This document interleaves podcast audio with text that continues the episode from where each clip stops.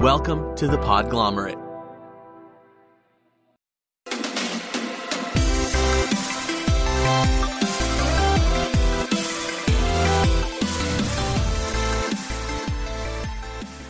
Hello and welcome to Plus 7 Intelligence, the show about how games impact people.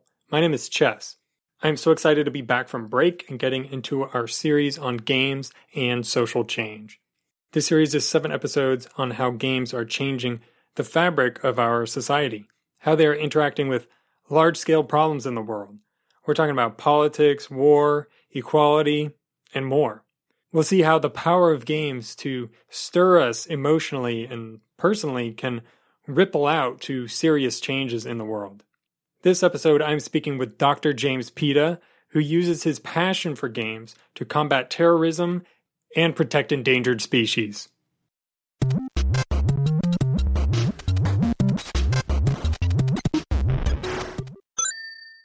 All right, I am here with Dr. James Pita. He is the co founder and chief innovation officer for Avata Intelligence.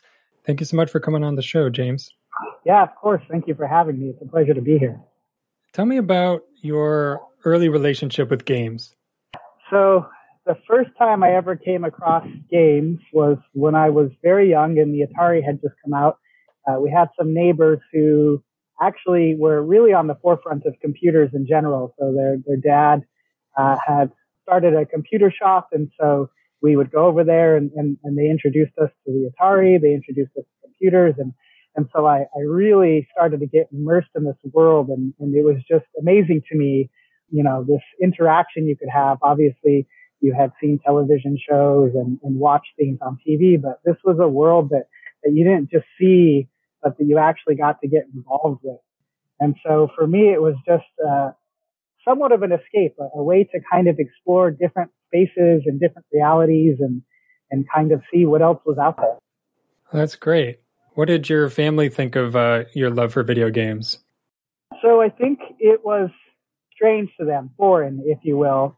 Obviously, they grew up in a, a different time, and and I think that you know, seeing the level of engagement and and seeing what was happening, I think it can be really scary for parents to to see their kids so deeply engaged in something that they've never had any experience with, and and so they don't really know if it's good, if it's bad, if it's helpful, if it's detrimental. And, you know, I think that that can really be troublesome. But at least with my parents, I think at a very early age, they just recognized how much it meant to me and, and understood that, you know, that perhaps it would be more detrimental to take this thing that seems so foundational to my life away from me or, or to limit access to it. So I think on their part, they kind of leaned in and said, well, we don't know where this might go, but we're willing to take the leap and, and explore, you know, what the potential is and try to get involved and, and, you know, try to promote at least the aspects that we see as beneficial and, and try to, you know, help me understand um, what the benefits are and what can happen. And so I think they saw that computers and technology were on the rise and perhaps thought it was a, a way for me to get an edge on the future and, and kind of, you know, understand that world more than my peers by gaining early access to it. Well, I don't want to give any spoilers, but it sounds like it worked. yeah, absolutely. It, it turned into a lifelong passion, and and I think that you know, it, I was one of those kids at an early age. Kids talk about, oh, I want to be a fireman or I want to be a police officer, and I knew uh, probably from the time I was about seven that I wanted to work with computers. Uh, I think that you know there was just some amazing things happening, and and I like to not only play the kind of graphical based games, but before uh, MMORPGs were a thing, uh, there were things called MUDs, uh, multi-user dungeons. They were completely text-based, and uh, it was essentially the the original multiplayer game. And I would spend hours uh, in these MUDs talking to people, um, playing, exploring, and, and, it was just this world where you know you had to combine your imagination uh, with kind of some some game functionality and principles. Did you find that games like that were were influential on you and and how you saw the world? Oh, absolutely. I think that you know, especially in any environment where you're interacting with other players, there there's this collision of kind of the real world and people and feelings and emotions and exploring you know, how, how other people think and, and how they perceive things from all walks of life, right? So you're in this, this multi-user dungeon with, with adults and with other kids and, you know, with people from all over the world and, and you start to gain an understanding of what, what else is out there broadly. But then there's this kind of fantasy environment where people are playing this character or, you know, they're, they're playing this particular persona. And so there's this blend of, of maybe who you see yourself as and who you really are. And so, you know, you really start to understand people on, on different levels. And I think that it's just this fascinating space where even when you're playing alone, you can really explore uh, the idea of, of yourself and who you want to be and who you envision yourself as. And so as you're creating characters and as you're, you know, uh, leveling up traits and things, you know, it's like the different types of things you focus on. Some people like to play the warrior and some people like to play the mage and some people like to play the thief. And it's this exploration of these different aspects of ourselves and, and understanding kind of who we see ourselves as. Yeah, that's really cool. That echoes, I don't know if the episode will have come out by this point, but uh, I did an interview with Jim Gee, who he's an educator and is all about um, education reform, and he's really interested in video games. And he gives the example of like uh, going through a dungeon where you have different types of characters and everybody's working together, and everyone has to understand understand their role, but also understand their role in context of the whole team, and how that's a really great simulation for basically real world real world work where you have to work with other people you have to understand different perspectives in order to in order to bring a project together. Yeah absolutely. And i think that you know it teaches you a lot about just how to deal with different types of personalities and how to engage with people and on a level that's productive. How did games get into your education path? Yeah so originally you know i always thought i would actually be a game developer uh, growing up. And and originally I went to university to learn how to code um, in order to do that. But as I got going, and I think that some of my professors saw my, you know, larger potential and stuff, they started pushing me in different directions and, and wanted me to explore different things. And so I had a couple of advisors who, who really thought that I should get a PhD, even if I really wanted to explore the world of gaming.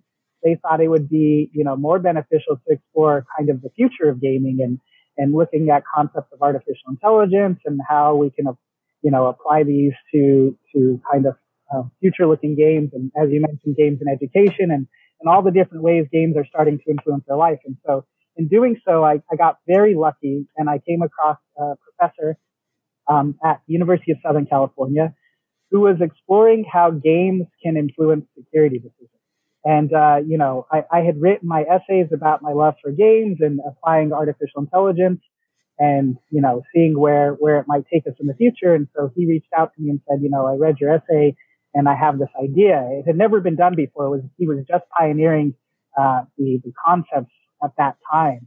And he said, I have this concept where we might be able to apply games to real life security scenarios. Would you be interested in exploring? And, and I thought this is an amazing opportunity to both, you know, explore uh, the space of games and their influence on the world and, and really do something that might have some profound impact on the world we live in. Um, and so, you know, I, I, couldn't pass up the opportunity to see, you know, what, what might come from that. That's really cool. So how'd you start? What project did you first try to see how games and artificial intelligence can be used for a security application? When I first joined as a PhD student uh, at USC, the very first project I ever worked on was actually for the Los Angeles International Airport. And the context was that they have these canine patrols that, go around the airport. Um, so they're both bomb and drug sniffing canines, and, and they have these checkpoints that they set up um, to actually check inbound cars. And so, you know, in these cars, they're looking for people trying to smuggle in drugs, trying to smuggle in weapons, um, or per, perhaps, you know, uh, even a bomber, um, heaven forbid. And so they have these checkpoints that they, they try to kind of randomize and, and schedule in different ways um, to try to keep people on their feet. But they realize that, you know, games might be able to help here because, um, you know, this is a kind of a constrained environment in the sense that there are, you know, so many roads that lead into the airport and there are so many terminals for these canines to, to explore over. And so if you think about any kind of gaming simulation, right, you have these characters uh, within the game. And so if you think of kind of the StarCrafts of the world or the Warcrafts of the world, uh, you send these characters across the map to explore and, and, you're looking for, you know, resources, you're looking for enemies. And, and so it's the same principle where you have this confined environment and you have to send these units uh, through this environment in some way that maximizes your chances of catching, um, you know, kind of innovator, if you will, somebody who's trying to not be seen. Uh, and so, you know, we, we, we set up the context of the game in the sense that there are these rules that have to be followed, right? People can only work so many hours. They can only go, you know, they can't teleport from location A to location B. Um, so there are time constraints and, and, other things like this. And, and once you set up the rules of the game, you can really start to think about, well, you know, what is the best uh, way to to move your units or your troops around this environment um, to kind of maximize their effectiveness given the rules of the game. Oh, that's really cool. You know, because there are entire games and even genres of games that are all about optimization, resource optimization. You know, I've talked about on the show before that these problems that the games ask you to solve, they're very complex. They have a lot of moving parts. And if it didn't have, you know, the theming of whatever Total War, Warhammer, or whatever, it would be it would be a very difficult task and very similar to real life work, real life logistics. And it sounds like you're you you found that same connection. Absolutely. And I think, you know, the fascinating part or kind of the, the research element of it all is um, ultimately we're all in some simulation, right? If you think about the world as a simulation or a game and the rules of our game are as loose as they can possibly be. And we're really only constrained by the laws of physics um, you know, and, and, and time and resources, right? And so, you know, you exchange your time for resources and, and other things like this, and you can do different actions. But, you know, that's a really hard game to represent, um, you know, in, in, in a video game simulation. But if you constrain the rules enough, right? If you take this real world environment, like an airport, and, and you really distill it down into its four key components, um, you know, you can start to, to create a game that can be reasoned over or played uh, in a fashion that is meaningful uh, while neglecting a lot of these kind of uh, you know looser constraints or, or, rules that that we have to abide by in, in the real world. Yeah, that's really interesting. Uh, you know, I think of all the ways that people say, "Oh, well, real life isn't like a video game," but it seems like from your perspective that really all you have to do is find a space that's a little bit more constrained where you have more awareness of your inputs and outputs in in a certain environment. And then in that case real life can be similar to a game. Absolutely. And i think that that's just it right? You have to take kind of subsets of the real world and uh, and those those can be gamified if you will right?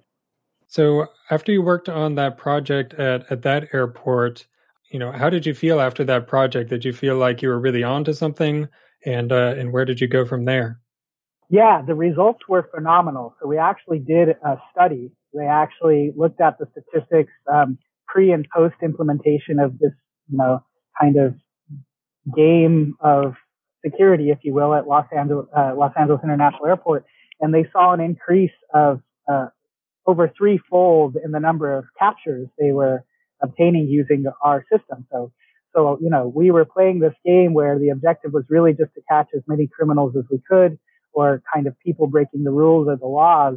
And, mm-hmm. you know, again, by reasoning over kind of what the rules of the game are, what people, what people could do and what their motivations could be, you know, we were able to, to improve their capture rate significantly.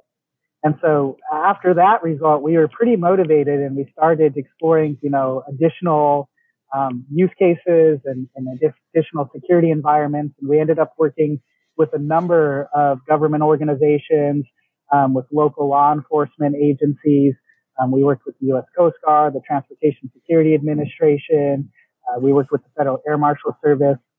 Um, we worked with uh, Los Angeles Metro, uh, looking for ferry evaders and, and, a number of other different uh, kind of tasks, um, different security related tasks. So some of it involved, you know, kind of anti-terrorism um, security and, and other stuff was really, like I said, Los Angeles Metro just looking for ferry evaders or people, you know, trying to, to skip out on the check, if you will. And in all cases, you know, every study we ran, every, to the extent we could, controlled environment we set up. And it's really hard to control real life security, right? So those are mm-hmm. really tough controlled experiments run. But whenever we were able to run a, a semi-controlled experiment, our results were always phenomenal. Which is why I say that some aspects of life I do think are a game. And just like any mm-hmm. game, you know, the, the smarter you get and the, and the better you understand the rules and, and the, you know, the better you plan your strategy, the more effective you're going to be. Wow. So that if you could, I mean, some of those projects sound really cool. Like you said, you had one related to anti-terrorism. Can you talk about that? Yeah, absolutely. So there were a couple on that front, but for example, uh, the project we did for the U.S. Coast Guard, the goal here was to help them plan their patrols around uh, ports of authority, um, you know, to help protect um, incoming, say, cruise boats and passengers, um, to help try to, you know, prevent uh, kind of um, import of illegal goods, right? So a lot of people use the ports to try to transport illegal goods and, and other materials. And so, um, but their main priority, while they were looking for these illegal good transportations and, and other criminal activity in general, you know, their main kind of priority is they don't want someone to take down uh, certain aspects of the port, right? Because that's where a lot of our goods and commerce come from, and, and a disruption to our ports could actually lead to a significant economic disruption to our country. Mm-hmm. Um, and so, uh, you know, from from their side, they're thinking about how do we schedule these patrols over a you know 24/7 period, right? So they can't be patrolling these ports always. Um, there are resource limitations, and so you know, but they want to try to make it as difficult as possible to kind of uh, execute a successful, a large scale attack on a port. And the way they measure that is by hiring these red teams which are essentially people like ex-Navy SEALs uh, or other military personnel who come in and actually try to fabricate an attack. So they'll come in and, and plan an, an, actual attack on the port and, and see if they could succeed, um, given the way the U.S. Coast Guard is performing their operations. So, you know, they had their their kind of standard business operations prior to our system, and, and they, you know, executed some tests against their own security measures, and then they put in our system, um, which again was thinking about the whole context of patrolling as a game, where the game is, you know, I have my troops and units that I can send out, and I have these enemies who are trying to invade, and you know, and they have certain intentions and motivations, and so how can I, how can I place my units so that I minimize the, the uh, their objectives or goals, right? So that's really the game is minimize their goals um, whatever they may be. And after installing our system, they found, uh, and you know, we're not privy to the, the end results, but ultimately they found that our system improved security. This episode of Plus 7 Intelligence is brought to you by Mr. Koya. Every day for work, I wear a short sleeved, button up shirt, and I confess that I've put people to sleep with my milk toast wardrobe. Thank goodness I found out about Mr. Koya because they are laser focused on creating awesome versions of that exact type of shirt.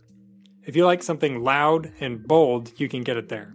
Or if you like me and want to be more low key, they have some sharp, subtle options as well. Plus, they are committed to sustainable practices that are great for their employees, their customers, and the environment. they are always looking for ways to take it to the next level. As they put it on their website, it's kind of like Super Mario. You don't get to Yoshi's Island without making it through Iggy's Castle go to www.mrkoya.com slash plus seven intelligence.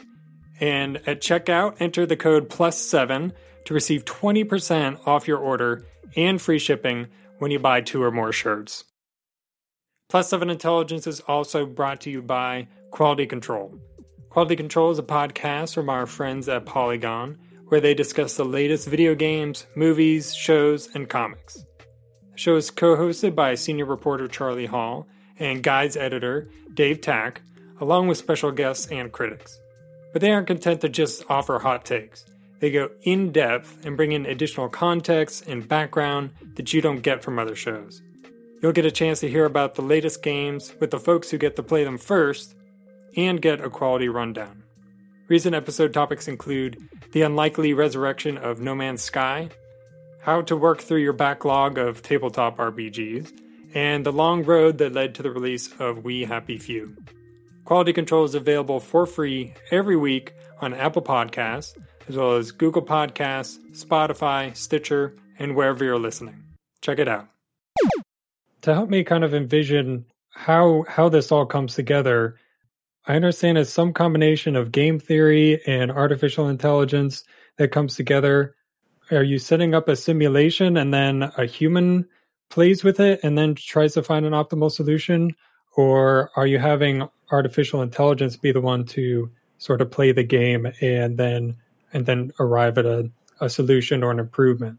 Yeah, so it turns out that at least in the context of the way we set these games up, which is using a, a game theoretic approach. So really the simple definition of game theory is it's just an examination of the results of a combination of interactions between some players. Um, right? So there's some defined set of, of actions a player can take and, and similarly the, that the other players can take and depending on the action taken by each player, there's some result. So rock, paper, scissors is a really easy one in the sense mm-hmm. that player one can play rock, paper, scissors, player two can play rock, paper, scissors, and depending on which combination each player takes, there's a result. So if we both play rock, the, the result is net zero. If I play rock and the opponent plays scissors, the result is I get a positive one and the, the other player gets a negative one. Mm-hmm. So in, in its simplest form, you know, there, there is a solution to that game, and that solution is to play random. That the concept here, and especially in security environments, the concept is that the opponent can actually observe your actions in advance. So mm-hmm. they, they can jump into the game whenever they so choose, right? That's one of the kind of detriments of security or, um, you know, security is a game where you're at a disadvantage if you're the, the, the side trying to secure an environment because you can be mm-hmm. observed and, and they can learn what you're doing. So in rock, paper, scissors, it would be the equivalent of if you got to watch me keep throwing rock and paper and scissors over and over and over and make a decision. Okay, like now I'm going to play against you on this round. So if my strategy was always throw rock, after four or five times, you'd probably jump in and throw paper. Mm-hmm. If I varied it between rock and scissors, 50 50. So you saw that, you know, I'd flip a coin. If it was heads, I'd play rock. If it was tails, I'd play scissors. Then, you know, if you came in, you would probably play rock because half the time you would tie and the other half the time you'd win, right? Hmm. And so the, the winning strategy for me as a player is to actually, uh, you know, just randomly choose between the three. And, and so you never know what's coming next because I'm, I have a, a truly random process. And every time I just randomly choose between the two. And so similarly in a security environment, you know, the, the objective is to find that strategy, which is the, the hardest to, to learn and to overcome, right? So there's a, there's a strategy that is the most difficult to kind of overcome or to, um, to, to win against, if that makes sense. Mm-hmm. That's really interesting because, you know, that's exactly what a lot of people do with games. They spend a lot of time on forums and theory crafting and uh, digging into games and trying to figure out what are those strategies that are they might become the meta that's that's the strategy to beat and that's really interesting that that's it sounds like that's pretty much exactly the same and i'm curious your your solution is a strategy how do you evolve that strategy over time? Because, like any person who plays PvP knows, there's going to be new developments, there's going to be an evolving environment that will necessitate the strategy to change. There's going to be a, a new meta that, that comes into play. So that's absolutely correct. And, and that's where this all gets very interesting from a research perspective and what it comes down to is, you know, I talked about rock, paper, scissors, and that's a very simple game and it's very easy to wrap your head around.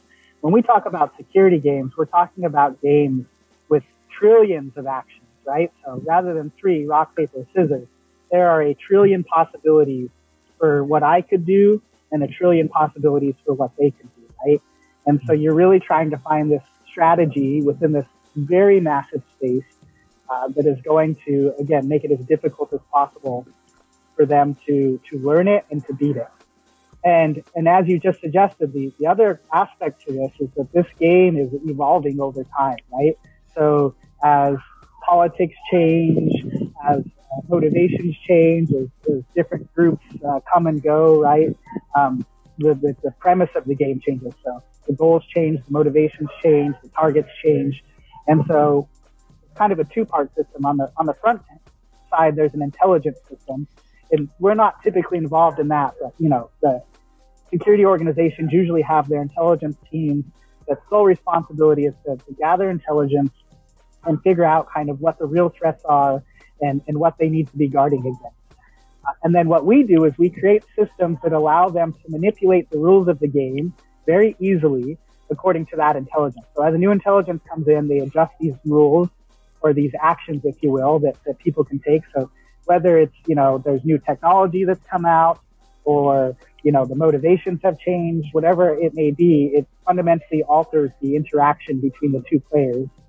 And, and after they've set that, then we've created the system that's able to actually analyze this massive space of possibilities and, and, you know, find the, the optimal strategy as you just suggested, right? So it'd be as if, if you're playing a card game and, uh, you know, there are, are kind of 40 different cards and people had created a deck that was the best. As you said, it's the meta, right? This is a deck that everyone's mm-hmm. playing or some variation of this deck. And then suddenly the game creator said, now I'm going to introduce these 10 new cards that really just blow up that meta, right? And so now it's up to the players to think about a new meta deck using these 10 new cards that becomes the new standard, right? And so in our game, it's as if this deck is being rotated and shuffled, you know, on a daily, weekly, yearly basis. And so hmm. really it's just that we've created a system that says this is the current set of cards that I have available. And based on that, this is the deck I should play. That's really cool. Your current company is Avata Intelligence. Can mm-hmm. you talk about what led to you being one of the founders of of that and, and what your goal is and what you do there? Yeah, absolutely. So because of the research work we had been doing at the University of Southern California, as I had suggested, we had been working with a lot of large agencies on creating these, um, you know, security systems that underneath utilize um, game theory and gaming to come up with sound security strategies or, you know, uh, sound tactics to pursue uh, in order to achieve an objective of, of maximizing their security. And since we were doing all that work, we thought, well, you know, this is great and research funding is great and, you know, we're doing some foundational work in this space. But if we created a company, we'd have larger access to, you know, other problems, um, problems within enterprises, um, problems outside of the government space, because most research funding comes from the government. And, uh, mm-hmm. you know, we, we, wanted to tackle, there are so many security problems out there, cybersecurity problems, um, insider threat problems, you know, financial fraud problems. And, and there are definitely just a lot of, of security applications out there. And so we thought that this would give us an opportunity to kind of more broadly explore how we could apply these same strategies or, or these same principles of gaming to other areas of security that we had not historically had access to from research funding. Do other people that you work with or other people in your field, do they see do they see AI and the way you solve problems? Do they see it like a video game too? Do they take inspiration from from games as well? I mean, to some degree, you know, I think that everyone I work with uh, has uh, definitely an interest in, in video games as a pastime. I think that, you know, uh, studies have shown that the video gaming industry has far surpassed every other form of entertainment today.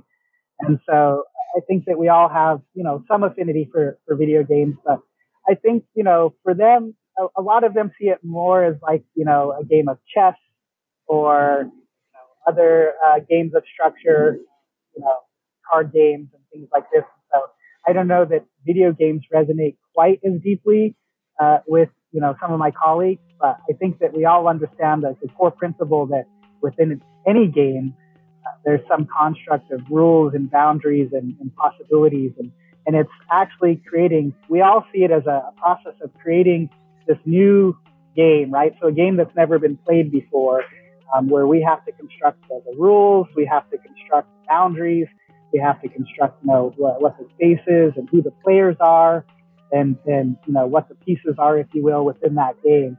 And so hmm. creatively, I think that you know building these security applications is very similar to building any video game or any game in general.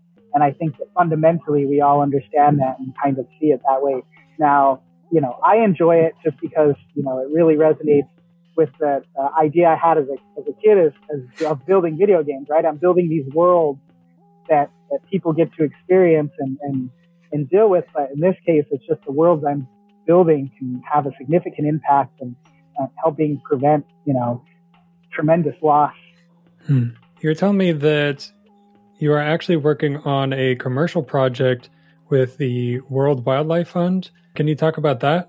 Yeah, absolutely. So, um, you know, while I, my day to day involves working with my company uh, on our projects, uh, kind of in the background, I'm, I'm working with some colleagues and uh, we have partnered with the World Wildlife Fund and an independent gaming studio, and we're working to release a, a major commercial title that will center around uh, the anti-poaching challenges the World Wildlife Fund faces. And so um, the premise of this game is that you will have, you know, a base of operations and you'll have different kinds of units. So you may have researchers, you may have military units, um, you may have medical units, and, and your objective is kind of to explore this African savanna and try to find the wildlife, right? So you need to, that's why you need researchers on your team and, and trackers and, and other units.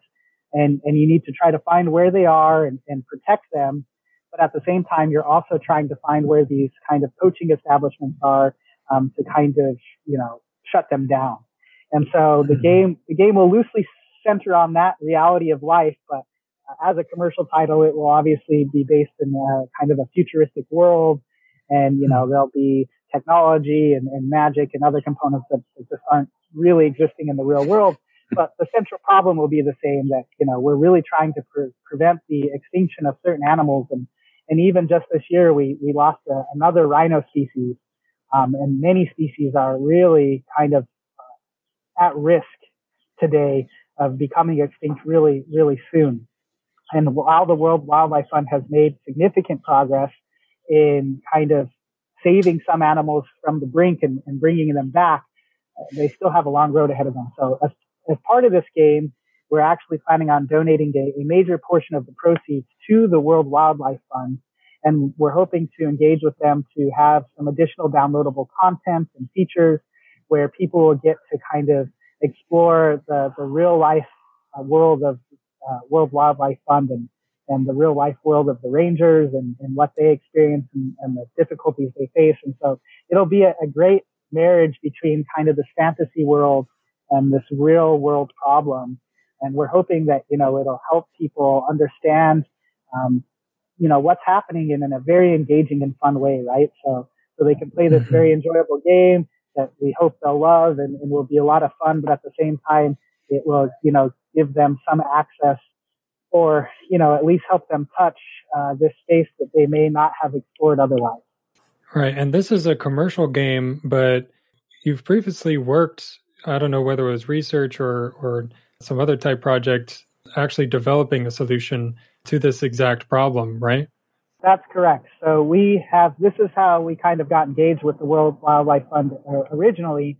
Um, and so we've worked on, on creating the security side of the game, um, the actual, you know, security, uh, using the same concepts and technology where we're looking at helping them define where to send their rangers to look for um, traps and to try to interdict poaching activity. And so, you know, it's that same fundamental principle of, of I have these rangers who, who can go out, who have these limitations on how far they can go, how how long they can be away, like, you know, depending on the resources they can take. And, and so there's, I mean, these guys cover hundreds and hundreds of square miles. And so there's very, very, uh, there's some pretty big limitations on just how much they can do. And so being really smart about where you send those resources and, and what areas you choose to explore. And also, you know, um, kind of applying those AI technologies where we're using machine learning and other learning techniques to kind of track where the animals are and what their kind of migration patterns are and where the, the water resources are and, and other vegetation that may kind of attract them and combining that with our kind of game theoretic principles to determine, you know, how best to use the resources they have. Hmm. So that's really cool that that you had a project that has a real world impact and now players will get to kind of experience that and play that game themselves that's a real problem and based on real situations. I know you said it was, you know, a little bit fantasized, but still, it's a very, it's really interesting to me that you're kind of putting putting players into the shoes of a, a real life problem that you know that's ongoing. Yeah, and we're really excited because we're just hoping it brings some, as you said, kind of more tangible awareness to what the problem is and, and really gives players a, an opportunity or space to explore, to safely explore, you know, what they face every day. Yeah, that's really cool. One of my other interviews is with one of the developers of This War of Mine. I'm not sure if you're familiar with it, but it uh, it brought kind of a similar experience that it it allowed people to play as people who were in a war zone, not the soldiers, not the fighters, but the people who were displaced and affected. And that game was very impactful because it gave it gave a different perspective on a, a different perspective on on war, which of course has been covered by hundreds of games before, but never in this perspective. But this project is the first that I can think of that that marries a real world attempt to solve the problem with with a game that simulates the problem, and that sounds really really interesting. I, am really interested to see how how that builds awareness and, and how that gets people to think about conservation and and about how problems get solved in the world and and things that we can do about it. Yeah, and that's actually our hope. Uh, this is kind of a, a pilot project that we're hoping will extend into future projects or you know other areas where we really think that, as you suggested, games have this capacity to bring people into different worlds and, and have different experiences so they can maybe gain a stronger understanding of, of you know, the problems that other people face. And, and I really love that you brought up the, the game where we're looking at war zones and not the soldiers involved or, you know, the governments involved, but just the, the day-to-day people. I think that would be an amazing game to explore and experience. And, and I'm hoping moving forward that more games start to take these chances and, and really start to leverage this, this capability to immerse people in worlds they have never known before, or maybe even never thought of before, and hopefully gain them some kind of understanding of, you know, just how difficult these problems are and, and how challenging it is for the people out there dealing with them. Yeah, I'm I'm really excited about that, and um, I think that's a great place to end the interview on. So, where can people find out more about about you and your projects and about Avata Intelligence? Yeah, I'll give you a, a few different spaces because um, I kind of have my hands in, in a, a, lot of different things. If you want to learn more about our company, Avata Intelligence, I would encourage you to go to uh, avata.ai. That's A-V-A-T-A dot A-I. Um, and you can see what we're up to and, and kind of the technologies we're pushing forward as an organization. If you want to learn more about security games, my advisor continues to really push that envelope forward and, and is really working with a lot of amazing people. And you can go to teamcore.usc.edu to learn more about the work that Milind Tambe is doing. Um, Dr. Milind Tambe has pioneered this work.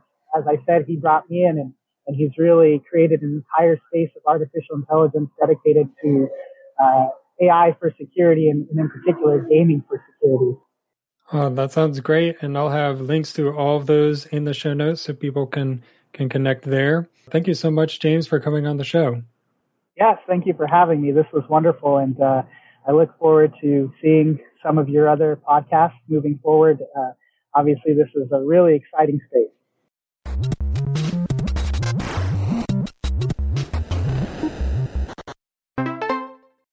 My favorite part about talking to James was that he really does talk about these problems he solves like he's talking about a game.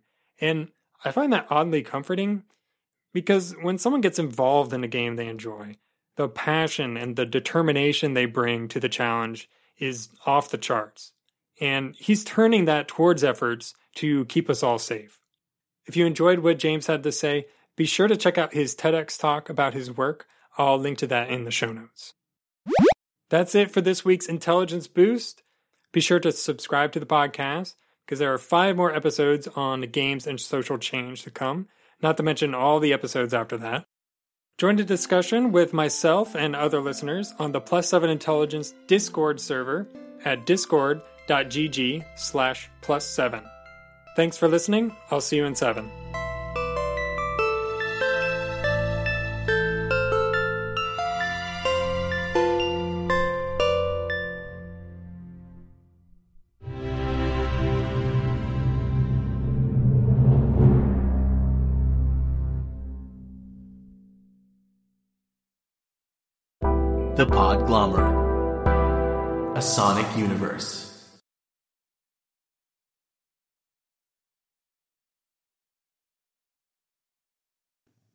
Music for this episode provided by the ever elusive and mysterious Breakmaster Cylinder.